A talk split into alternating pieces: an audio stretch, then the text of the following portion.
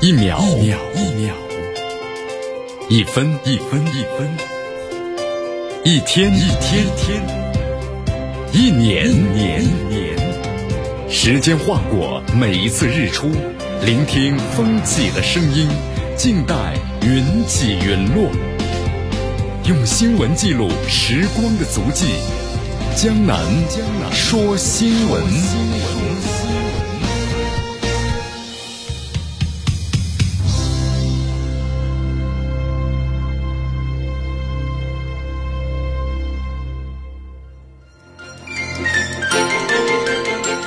这里是江南为大家所带来的江南说新闻，继续锁定 FM 九十六点七绵阳广播电视台新闻广播。首先呢，我们来关注一下今天的天气情况。今天最高温度二十六度，最低温度呢十七度，所以体感呢有点偏凉啊，但是感觉还是蛮舒服的。但是要多增加一件衣服，以免着凉感冒了。空气指数呢不错，今天是优四十七，微风是一级。今天整体情况呢是阴。我们来关注一下今天江南说新闻的主要节目内容。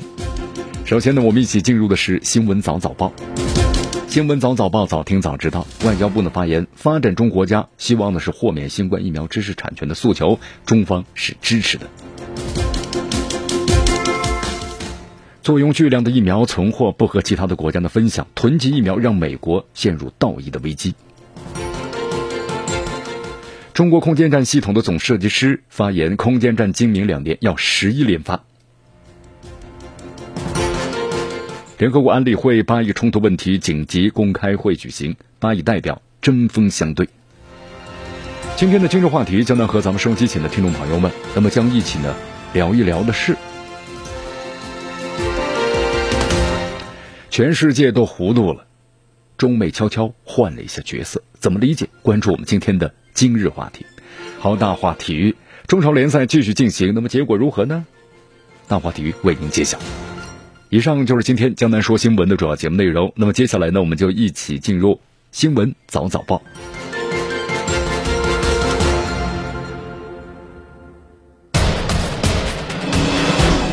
时政要闻，大事汇集，一样的新闻，不一样的观点，新闻。早早报，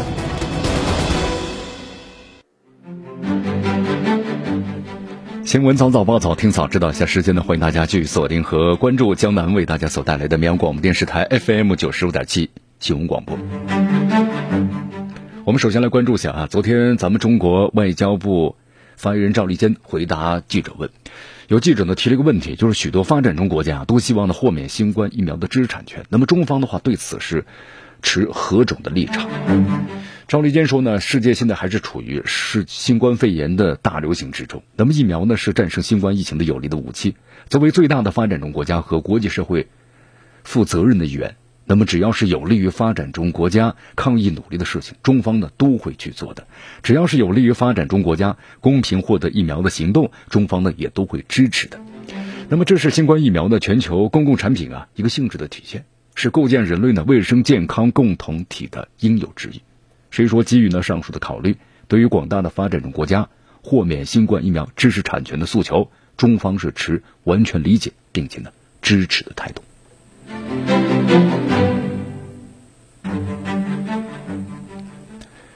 你看，咱们说一下这个疫苗啊，你看咱们中国呢十三亿多的人口，也是十四亿多啊，十四亿将近快四十四十四亿了，咱们自身的人口基数就非常巨大。所以说，这个疫苗供应呢，我们说了也特别特别的紧张。但是你看，我们中国啊，呃，是全民免费接种疫苗，同时呢，我们还通过自身的努力，就在我们尽可能的，第一是满足我们自己，那么同时呢，也要帮助其他的一些发展中国家的可行性，我们都在做出自己的贡献。你看，咱们中国呢，除了我们自己。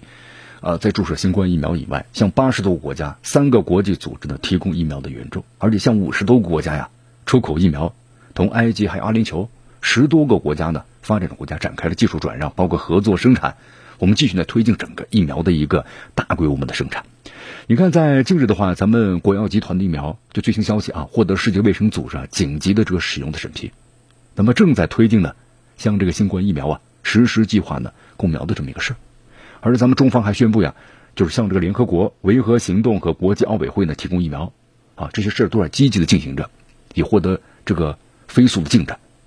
所以说，咱们中国呢，我们说了，在疫苗，特别是为发展中国家公平的可以做出的一些工作或者是努力当中，我们呢是做出咱们自己应有的贡献。你看，咱们中国不是呼吁嘛，就是更有能力的国家。咱们要用实际行动的去支持和帮助广大的发展中国家获取疫苗，为咱们的人类啊共同早日的战胜疫情做出的贡献。对呀，这就是一个大国的责任和担当啊，对不对？但是再看看这个美国呢，我们说了，美国作为这个世界唯一的超级大国，你看它现在包揽了全球疫苗总量的四分之一，但是怎么样呢？深陷道义危机。你看，在这印度，我们说是疫情的重灾区。你看印度呀，现在民众们高喊的口号就是美国应该马上捐出多余的疫苗。你看，在这个美国有二十六亿支的疫苗的海量订单，而且美国这个白宫，你看发言人公开就说了，我们只满足我们国内的需求，其他国家我们暂时都不考虑。那 这种言论的话，遭到了国际舆论的嘲讽啊，是不是？你看，咱们中国外交部发言人华春莹呢，就说了，杜甫的那那个名篇呢。朱门酒肉臭，路有冻死狗，是不是？痛批着美方的通货聚起这样的行为。你看，我们说现在的话，不光是我们说国际舆论来谴责这个美国，就连这个美国国内不少学者和媒体都看不下去了啊，纷纷敦促拜登政府，你还是尽快的对外施以援手吧。我们说这个美国的疫苗接种啊，现在在国际上还是处于领先的这个水平。你看到现在为止的话呢，美国的这个疫苗的接种总数啊，达到二点六八亿。就是已经超过了新冠疫苗的国民总数的这个高达呢是一点二亿人，就是接种过的，就完整接种过的达一点二人，在美国快占了三十六点六，超过半数的成年人打过至少呢是一针了。你看，所以说你看我们说其他很多国家还处在疫苗的一个荒漠状态，但是美国呢基本上已经快接近于这个一半了，对吧？那么在这种情况之下，美国的应该是。尽大国的一个责任，去帮助呢更多的需要帮助的国家。但是现在美国这么做了吗？没有。你看，还有个消息啊，今天和大家说一下，就是美国很多一些发达国家，就以美国为首的一些发达国家，现在疫苗的储备啊多的令人感到吃惊。你看，美国现在囤积疫苗呢超过七千三百多万剂了，放在仓库里头吃灰呀，是吧？那么到今年七月份的时候，可能会有三万剂。那么这意味着，在美国全部人口基本完成接种之后，富裕出来的量依然可以给每个这个美国的民众再来一剂。所以你看看，这么多的存货量，但是没有和其他的疫情国家分享，在道义层面上讲不通吗？根本就讲不通。好，你看这美国现在在道义上好像还站到制高点上了，是吧？怎么回事呢？你看美国向疫情严重的国家捐赠过氧气罐、试剂盒，包括个人防护装备，甚至表示要放弃呢疫苗的专利权。但是他现在光说不行动啊，没有向国外呢大量的输送疫苗的产品。你看今年四月份，今天看过一则新闻嘛，说拜登承诺向多国家输送的是。六千万支的阿利斯康的疫苗产品，但是这批物资到现在怎么样呢？还在仓库里头吃灰，是吧？你看美国现在对国外的这样疫苗的捐赠，这个程序好像似乎特别特别的多，速度呢特别特别的慢。那么以美国当前的存量，你拜登政府可以完全更快或者更多的进行的对外的援助。呃，江南看了这美国大西洋月刊，就是登了一篇这个文章。这文章呢是，呃，综合了一些专家的们的意见。就是专家们说呀，拜登政府呢应该把这个对外援助啊，优先置于呢是本国的未成年人的接种的程序之上。啊，那么同时呢，因为这个未成年人患病的感染率啊和住院率远远的要低于呢中青年或老年人，那么认为呢应该把这样的疫苗分出来给一些更需要呢帮助的国家，比如说。印度，所以说，你看这个美国呀，怎么来夺回这个全球公共卫生领袖的国际地位呢？对不对？你看，美国在制高点上说了，我们要豁免这个新冠疫苗的知识产权，对吧？在去年的话，美国还是坚决反对的。当时，印度等一些国家提出，就是把新冠疫苗的知识产权豁免，啊，都可以生产。但是美国当时坚决反对。但今年的话呢，突然一百八十度的大转弯。但美国这么说，我们说了，其实就是豁免的话，其他国家要生产，这个时间也是有一个过程的，至少是十八个月到啊二十个月以上。那就是说，至少要一年半到两到三年的时间，而且还有原材料的问题。你看，印度现在要生产新冠疫苗的话，它没有美国的原材料，它也没办法生产的，对不对？所以说，美国突然这么一放开，其实是就是把自己呢推向了道德的制高点。但是有作用吗？光喊这样的口号是没有任何作用的。好，世界卫生组织总干事谭德赛啊，在上周也表示了，说今年的新冠疫情啊导致更多人死亡，他呼吁呼吁这个富国呀，就是不要急着先给本国的未成年人接种疫苗，而呼吁呢把疫苗捐赠给那么其他呢更需要疫苗的穷国来抗击疫情。好，其实要想通一点呢，我们说这个新冠疫情是咱们全球人共同的这个敌人呢。任何一个国家只要有一个国家还有新冠疫情，那么其他的国家都是无法呢独善其身的。时政要闻，大事汇集，一样的新闻，不一样的观点，新闻早早报。新闻早早报，早听早知道。一下时间呢，欢迎大家继续锁定和关注江南为大家所带来的绵广播电视台 FM 九十五点七新闻广播。好，有个好消息啊！你看，在四月二十九号的时候呢，咱们中国空间站的核心舱啊，天河号发射升空了。这个这个新闻当时大家都看了，是吧？那么咱们中国空间站建设的大幕呢，我们说就此就开启了啊。在昨天的话呢。这个记者啊专访了航天科技集团五院的载人航天工程空间站的系统总设计师，还有天河舱的这个核心的责任的总设计师啊杨红。你看，我们说了，第一次这个世界工业革命，咱们中国错过了，对吧？第二次也没赶上。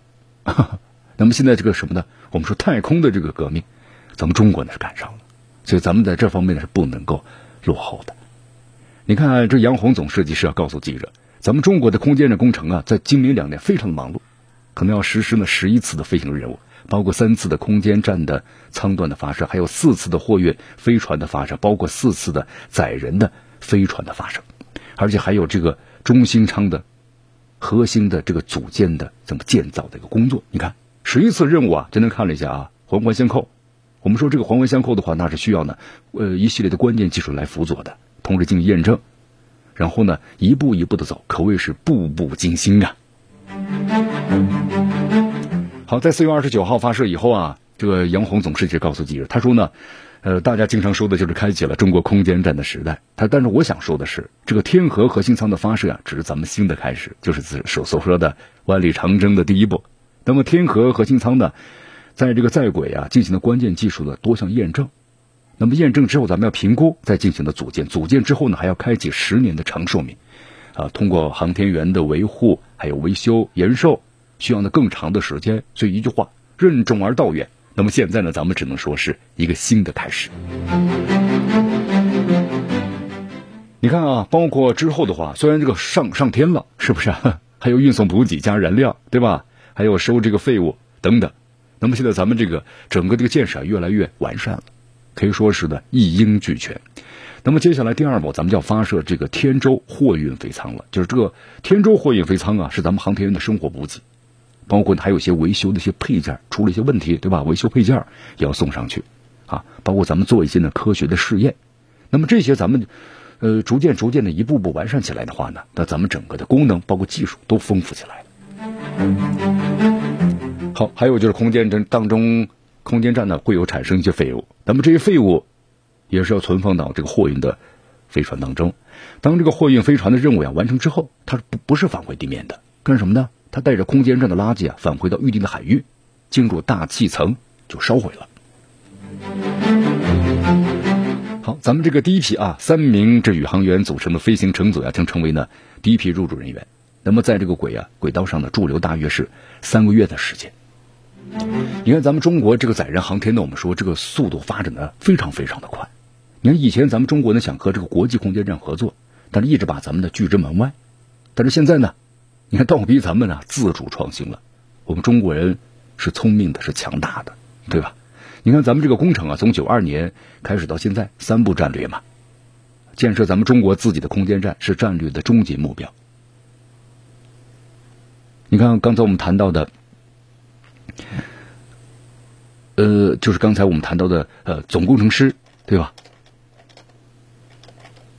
杨红，那么在九二年当的是二十九岁。你看，转眼之间，九二年到现在，二零二一年了，对吧？这么多年，将近快三十年的时间过去了，由当当时的一个青葱少年，啊，现在呢变成已经是白发苍苍了。那么同时呢，你看获得了一个极大的成功。我们说啊，在咱们中国载人航天工程的实施过程中啊，距离地球呢四百多公里的近轨上，咱们是在就是。呃，国际空间站是在二零一零年开始使用的。那么这项计划呢，当时是以这个美国、俄罗斯为主倡导的。呃，有十九个国家的宇航员乘坐过美俄两国的飞船，也造访过国际空间站。但是在二零一一年的时候呢，美国国会通过了就是沃尔夫条款，它冻结了中美官方的合作。你看，二零一一年，大家想想啊，从那个时候还是奥奥巴马对吧？奥巴马那个时候对中国已经开始怎么样呢？采取了一种轻度的这个战略压制了。啊，不像这个特朗普是极限压制，所以中国呢被国际空间站拒之门外了。但是呢，你看杨红总书记说了，其实国外的长期封锁呀，反是倒逼了我们的自主创新，就是我们要有自己的，咱们不能永远的跟在别人的身后跑，对不对？你跟着别人后面玩，他也不带你玩，所以要独立呢、自主的去发展自己，发展我们中国的力量来进行呢自主的研发。好，这个载人航天呢？你看，杨红总其实说了，是一个很庞大的工程，它不是一个个人或一家公司可以做出来的，要举一国之力。你看咱们中国的新型的举国体制啊，全国大协作，集中力量办大事，对不对？那么在这种情况之下，那咱们中国发展起来了。好，这里江南再为大家最后呢总结介呃介。介总结一下啊，介绍一下科普一些知识。咱们中国的空间站呢，预计在二零二二年，就明年建成的同时投入运营，设计的寿命啊是达到十年。那么在未来的这个空间站的任务当中啊，咱们中国的载人航天，我们说是以开放的态度，就是和这个其他国家展开这个国际方面的空间站的交流和合作。其实咱们中国早在二零一六年三月份的时候，咱们中国载人航天办的办公室就和联合国外空公司。就签订了关于呢利用咱们中国的空间站呢开展国际合作备忘这个谅解录，就商定用中国的空间站为各国提供的科学的实验的机会。我们不是封闭性的，对吧？我们希望各个国家都能够参与到这个其中来，因为我们这是呢服务于全人类的宇宙的探索的服务事业。好，继续锁定和关注江南为大家所带来的新闻早早报，时政要闻。大事汇集，一样的新闻，不一样的观点。新闻早早报，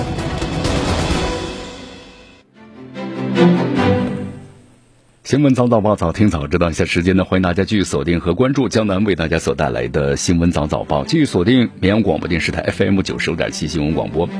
咱们再来关注一下这个巴以冲突啊。你看，在昨天的联合国安理会啊。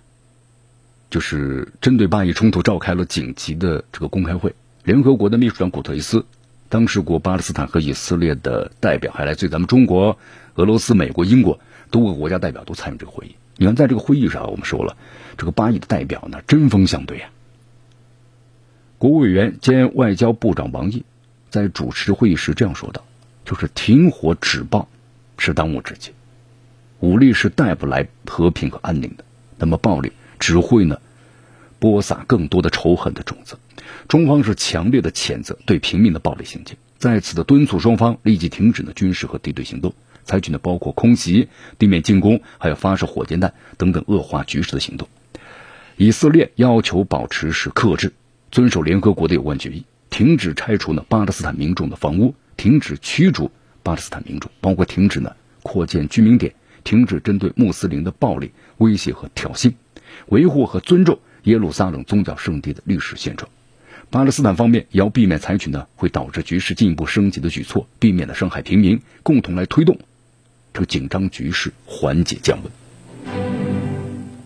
你看，我们说现在这个新冠疫情的话啊，本来就在各个国家不断的叠加呀。你看这些，呃，巴以又带来这个地区的冲突，对吧？那给这个当地的老百姓，那不是更加沉重的人道危机吗？所以说，现在在加沙地带的这个情况啊，令人是非常的担忧。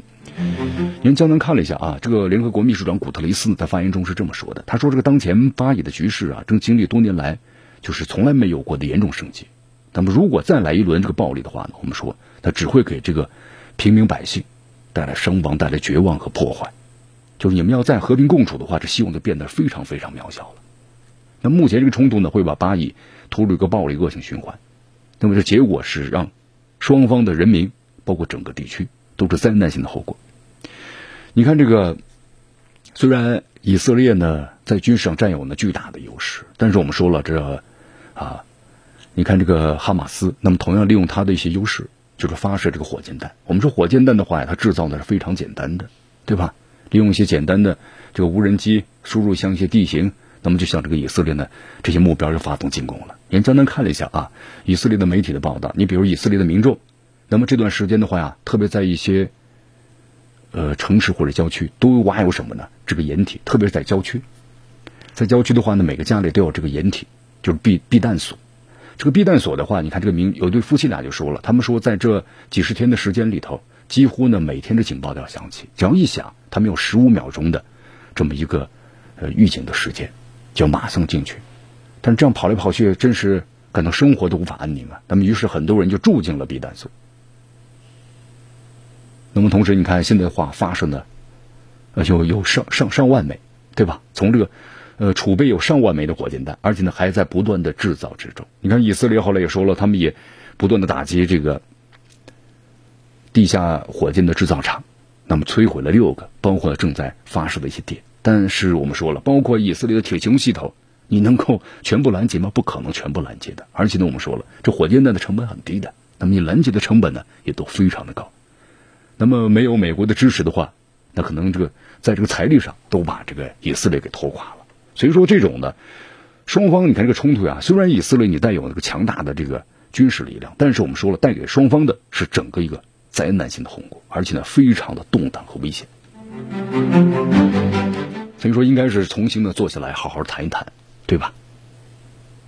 在和平、安全和互相认可的基础上，就是比邻而居啊。虽然有这个问题，有分歧。以耶路撒冷作为共同的首都为目标，这是唯一的一个出路。因为现在我们说了，不可能依照这个历史。虽然耶路撒冷呢是这犹太人所建的，但之后被古罗马所占，对吧？驱逐犹太人，那么再说又是这个呃伊斯兰教。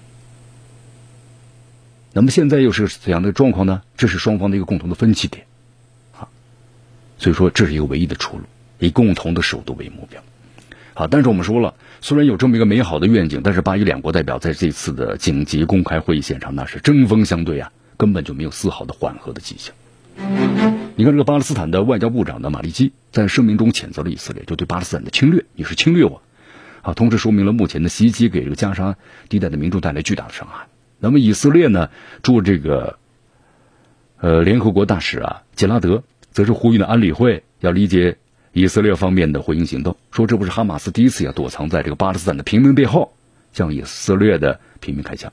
同时，他还强调啊，以方呢正在采取必要的措施，避免呢平民的伤亡。你看，双方是你来我往。你说现在的话呀，似乎有美好的这个期望，但是这个希望呢，又离得大家遥遥不可及。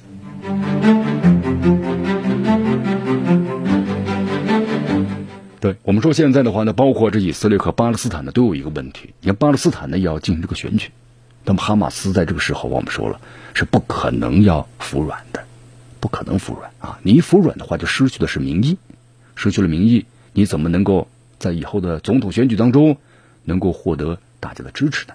那么对于以色列，内塔尼亚胡也是这样，对吧？内塔尼亚胡，我们说现在在国内的话有点内忧啊，这内忧就是包括阻隔也失败了。啊，我们说以色列啊，这个小小政党的中小政党非常非常的多，它没有一个特别大的政党，所以在阻隔的时候呢，总是要拉很多这个小政党进来，然后呢组成，比如两百人左右，那么就导致了经常的会组阁失败，对吧？因为它必有不同分歧的意见嘛，不同的政党之间。那么同时，内塔尼亚胡关于贪污腐败的问题也正在接受调查，所以他倒是希望能够把这个国内的矛盾转向外部。所以说，双方啊，给我们的感觉在联合国呢。不是在调停，而是怎么样呢？向各自的选民发表各自的讲话。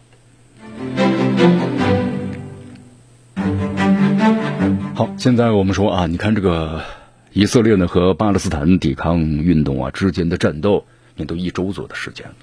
啊，美国的民主党参议员呢伯尼桑德斯昨天的一句呼吁，就是要严厉的审视一下，说现在这个美国要每年向以色列呢提供数十亿的美元军事援助。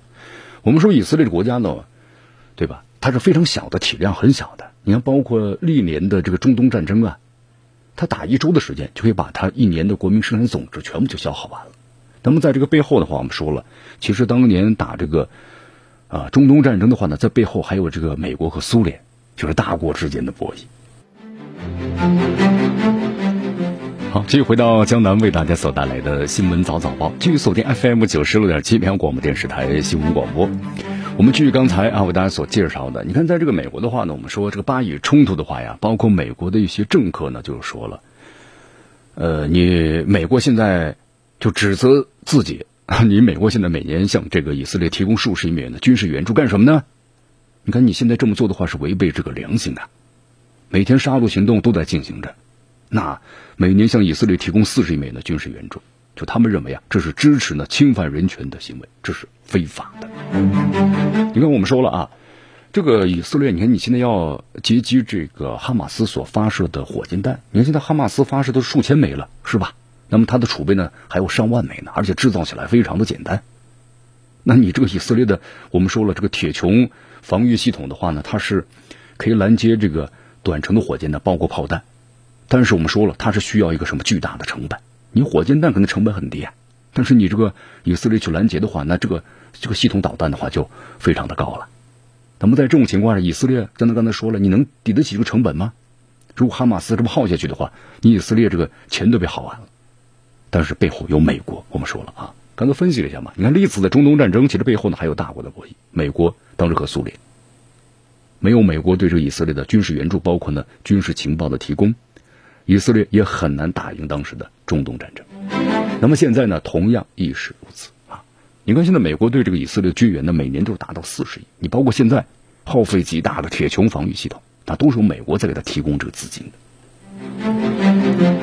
你看啊，咱们刚才所谈到这位美国总统民主党的参选人桑德斯，桑德斯这个人的话呢，我们说他一直以来对以色列都没有好感，批评他们，一直在批评他们，所以他现在只有他能提出这个建议，是吧？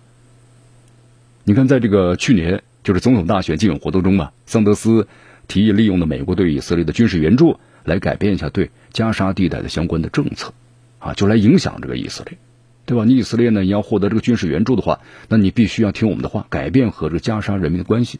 你包括这哈马斯，可能就相对来说和这个埃及的关系就比较好，因为加沙地带的唯一一个出口，那么就是在埃及。一旦是埃及把这口封上的话，你可能整个的生活、生活用品各个方面都无法得到这个满足了。所以说，你看，包括埃及之后参与的他们制定的调停，每年都是啊，说话呢是有这个呃分量的。那么，同时对于这个美国来说的话，对以色列，那美国采用这样的一种方式，对吧？当然，我们说这是个设想啊，桑德斯的这么一个设想。他说，他认为这个钱呢，你不光用在这个军事上了，那么更多的应该是人道主义的援助。对，这是在美国不同的政客有不同的这个意见啊，但是这样的意见呢，可能在美国他可能会被忽视的。但是再忽视，美国的媒体呢还是生气了，怎么回事呢？来，江南再为大家介绍一下。我们说这两天为大家介绍了一下，就是以色列呢用这个导弹把这个十一层楼的那么国际媒体的办公大楼，再加上呢给它轰塌了，对吧？三枚导弹过去之后，那么这栋楼呢完全坍塌了，这引起了全球的关注啊！你看这个美联社的首席编辑呢萨雷布兹比，然后在昨天呢就是强烈的要求美国对。以色列轰炸新闻大楼事件做出独立的调查，因为这次轰炸我们说呢，摧毁了包括有这个美联社还有半岛电视台，包括其他的国际新闻媒体办公室所在的大楼。啊，布兹比说，公众有权的知道事实的真相，对吧？你看这个以色列军方就说了嘛，他说这个是什么呢？说哈马斯把这个大楼作为是军事情报办公室，包括武器开发啊，这给了这些记者们呢一个小时的撤离的时间，而且他认为呢，啊有这个。明确的证据，但到现在为止的话，有什么明确的证据呢？没有，是不是？你看这个之后的话，以色列军方的发言人乔纳森·孔里克斯中校表示说，以色列啊正在为美国搜集的相关的证据，但是拒绝在这几天的公布。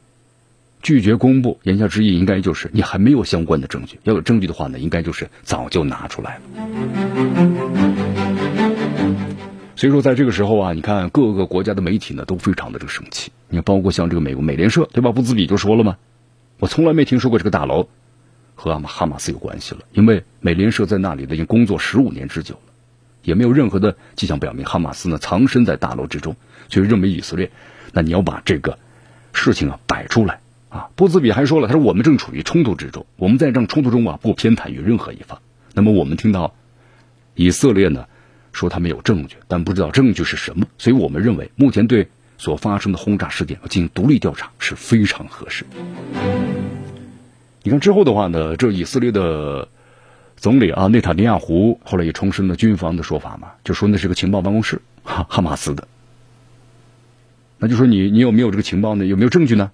然后内塔尼亚胡说：“我们通过我们的情报人员转达了这一点，对吧？就没有相关的这个确凿的证据。”好，其实我们看出美国这个政府的态度啊。美国国务卿这个安东尼布林肯，你看在轰炸这个新闻大楼之后的话呢，你看他安慰了一下这个美联社的总裁啊，但是呢闭口不谈以色列，是不是啊？更没有谴责以色列的任何的行为。所以说，他们的这些行为啊，让各国的记者更加的愤怒。这里是江南的为大家所带来的新闻早早报，新闻早早报，早听早知道。继续锁定 FM 九十六点七，绵阳广播电视台新闻广播。时政要闻，大事汇集，一样的新闻，不一样的观点。新闻早早报。新闻早早报早听早知道一，下时间呢，欢迎大家继续锁定和关注江南为大家所带来的绵阳广播电视台 FM 九十五点七新闻广播。好，我们再来关注一下巴以冲突啊！你看，这巴以冲突近年来，我们说七年的时间吧，今年是最大的一次了，就近七年的时间啊，是最大的一次冲突了。你看，以色列的话呢，对加沙地带多轮空袭，对吧？巴勒斯坦呢，向这个以色列多个城市啊发射着火箭弹予以回击了。那么这这这两个就是巴巴以冲突会，呃，发展成这个全面战争吗？就地面战争吗？就是基本上可能不太会的。首先我们说这个以色列啊，它受制于国际的舆论限制，它有所顾忌，它不敢是放开手脚去打的。而其次呢，就是双方力量我们说特别悬殊。你看这个，如果以色列放开手脚去打，那加沙地带很快就被夷为平地了。现在现代战争的话，这毫无疑问的。好，那么你要等到一个什么呢？停火的契机。是吧？要有安理会，可能联合国安理会来介入了，然后呢，设法达成一个比较平衡的协议。你看这段时间的话呢，我们说像这个，呃，就加沙地带的呃国际媒体的这个大楼啊，现在被以色列国防军给摧毁了。那么这个呢，我们引起了国际社会的严重不满。他为什么要要摧毁它呢？他认为这个国际。媒体机构啊报道的太多了，让国际社会呢在关注这个巴以冲突，所以以色列呢认为这样对他们不好，啊，当然是他们的一个想法。那么对于这个巴以冲突，国际社会呢还是非常关切。刚才我们也谈到了，联合国秘书长对吧？古特雷斯也就呼吁了双方尽快的结束这个冲突。咱们中国的国务委员兼外长的王毅，然后也特别谈到了，也阐明了关于呢中方的这个巴以冲突中的立场。好，你看就说这次巴以冲突啊有一个问题，就大家就发愈演愈烈啊。那刚才我们分析了一下，双方会爆发全面战争吗？不太会。那美国偏袒以色列背后，对吧？肯定有一些这个考量的问题。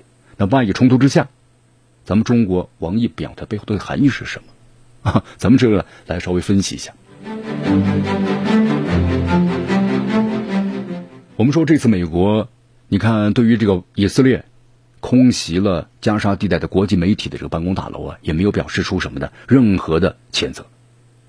就基本上默认和支持的。那么以色列为什么要空袭呢？原因很简单，空袭之后，那么世界对于加沙发生的事情会知道的更少一些了，因为你把它整个的一个设备全部给摧毁了。这方面报道肯定会逐渐逐渐的不如以前那么丰富，对吧？你看这个半岛电视台后来发表声明嘛，除了谴责之外的话，就认为以色列这次袭击太明显了，就是要阻止啊这个记者报道在加沙地带所发生的一切。但是半岛电视台表示呢，将采取一切可能的措施，让以色列政府呢承担相应责任。啊，那么这个双方停火，我们说是必然的。你看，这个联合国中东问题特使文内斯兰在社交媒体上呢，昨天发表声明，就警告这个巴勒斯坦武装人员同以色列的军队的冲突，那么正在全面的走向这个升级。因为我们说这次的话呢，不管是巴勒斯坦还是以色列，双方都保持着非常强硬的态度。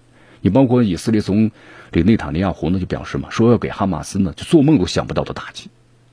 那么以色列后来要发布消息说，已经派了两个步兵旅和一个装甲旅前往边境，对吧？但后来又分析。他们发布这个假消息呢，应该是让哈马斯的武装人员从地下呢走到地面上来，啊，然后再采用空中打击的方式。那么现在感觉就是愈演愈烈啊，那巴以地面战争是不会全面爆发呢？啊，我们说这个以色列的话呢，他现在要打仗，不光是他一个国家打仗，他要受制于国际舆论的限制。就他要如果要是大打出手的话，那可能在国际这个方面的话，就各种的制裁就来了。所以说他是不会放开手脚的。还有其次的话呢，我们就说了，像以色列啊和这个巴勒斯坦，那双方力量太悬殊了。那真的打起来地面战争的话，我们说加沙肯定会夷为平地了，一片废墟了。所以说停火是必然的，啊，早晚的问题。那么长期战争，你哈马斯也承担不起，对吧？没有这个实力。那么以色列呢，我们说要受制于国际舆论的压力。所以说这个停火的契机啊，应该是由联合国安理会来介入。那么可能在某一个比较适当的时候。有一个比较平衡的协议，比如说美国在不谴责以色列的前提下呼吁双方停火，啊，在这样的提案呢，我们说国际社会是有可能会接受的。然后呢，巴以双方宣布呢达成各自的目标，然后呢就停火了。但是我们说了，现在呢，你看这个美国偏袒以色列的背后啊，他肯定有他的考量，什么考量呢？可能要博取呢和伊朗的伊核协议谈判的考量。对吧？你看，包括像这个以色列轰炸这个国际媒体的大楼，那你这个美国一点都没有谴责，根本就不提。那么在这个背后的话，美国有他自己的一个考量，对吧？美国背后的目的是什么呢？就是偏袒吧。他认为这个以色列是自的自卫反击是正当的，因为他一直都是偏袒以色列的。在联合国的这个投票记录上，只要涉及到以色列的任何的提案，在安理会，美国历来都是投这个反对票的。所以说呀，你看这个美国，我们说毫无保留支持以色列，那他还有个想法，就分析一下，可能是为就是和伊朗的伊核谈判来博取筹码考量，啊，你看这个以色列，我们说打击哈马斯啊，这哈马斯的背后是有伊朗的支持的，那以色列打击哈马斯呢，就是伊朗在中东的这个势力范围会受到打击的，弱化了伊朗的影响力，那么逼得伊朗最后呢不得不去向美国妥协啊。当然，我们说这个因素是次要的，因为美国的态度呀，主要是由呢，他一直都支持这个以色列，这是他的立场啊，这决定的。那咱们中方的态度呢，很明确，就是中东热点问题要向和平的方向去发展。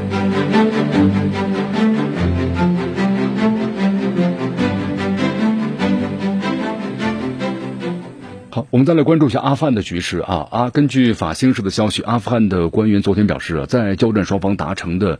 这个开斋节期间的停火三天的协议啊失效，为什么呢？因为在昨天的话呢，塔利班和阿富汗的政府军在南部的赫尔曼德省啊恢复了交火。那么根据报道，这个战斗从早上一大早就开始了啊！塔利班袭击了这个赫尔曼德省的首府，就是拉什卡尔加，包括呢其他地区的安全检查站，双方呢又发生了激烈的这个交战。我们说啊，在美国要从这个阿富汗呢开始撤军了啊，但是你看塔利班呢在阿富汗基本上占据了半壁的江山呢。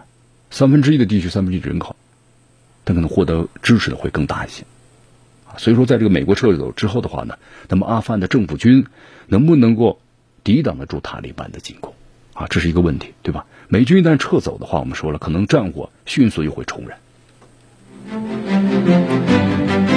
对吧？这美军一撤走，那么阿富汗的安全局势就真空地带呀，政府军处于弱势，他只能可能在这个首都等大城市，那么之外无法掌控。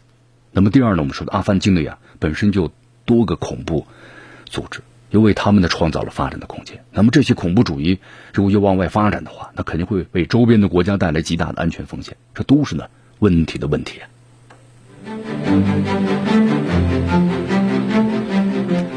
以上就是今天的新闻早早报的全部内容啊。那么接下来呢，我们就一起进入今日话题。今天的今日话题，咱们要说一说中美。悄悄的换了一下角色啊！这句话到底该怎么去理解？